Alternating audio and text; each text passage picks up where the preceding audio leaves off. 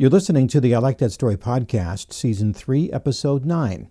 This is on attitude. It's called Mom versus the Tough Guys.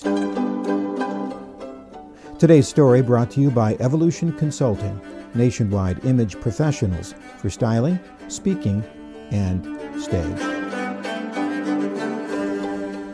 So I'll start out talking about my mom and then veer off into some unrelated stories, seemingly, about two tough guys, and then I'll swerve back and land on mom's lap. You've been warned.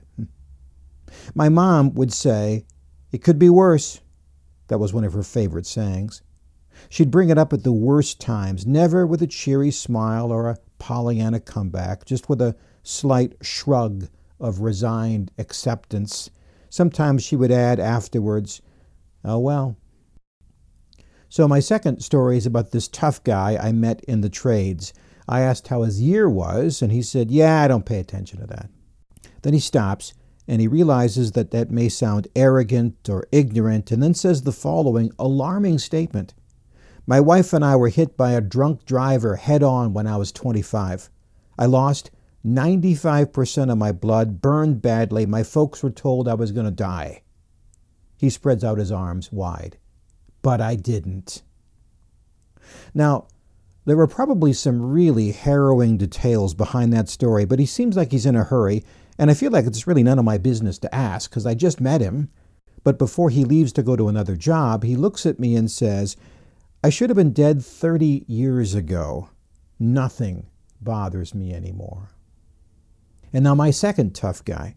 This other guy, a friend of mine, semi paralyzed from a football injury, then cancer, then cancer again, then following that, a debilitating pain that saps his energy. So he was scheduled for surgery that would fuse much of his spine together, stabilize his back, and reduce some of his chronic pain. But he says, I was all set for surgery, and then they told me I had COVID. COVID? How could he not know he'd had COVID? He looked at me. I'm used to feeling crummy. I spend most of my days focusing on the parts of me that aren't sick. That's the only way it works for me. It seems that the people who have weathered the last year the best have had some sort of worse event prior in their lives, something that made this pandemic pale in comparison. And while I would in no way say that I am a tough guy, I guess I've become tougher. I guess we all have.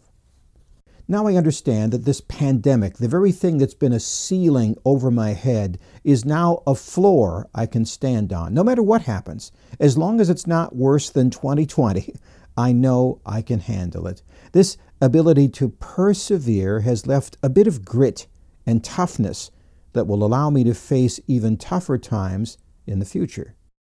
My mom went through the Great Depression, lost a child in miscarriage, got arthritis, and finally Alzheimer's. When she heard the diagnosis, she took it with a shrug and said, It could be worse. Well, that's the story for today. We know that stories work. We have 47 stories on topics that every parent would like their kids to know about. So we set up Father's Wisdom through Teachable. That's a website. It's super easy and it's free click on fatherswisdom.net. Fatherswisdom.net, no apostrophe there, just fatherswisdom.net. You'll see a two minute video that explains the courses. Choose the free course option. Why not? You'll get three free courses to look at and see if that won't lead you in a path of great conversation and a stronger relationship with your family. Until next time, I'm Jeff Gould. God bless.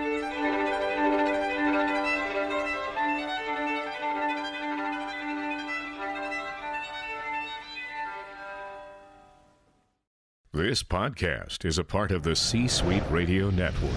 For more top business podcasts, visit c-suiteradio.com.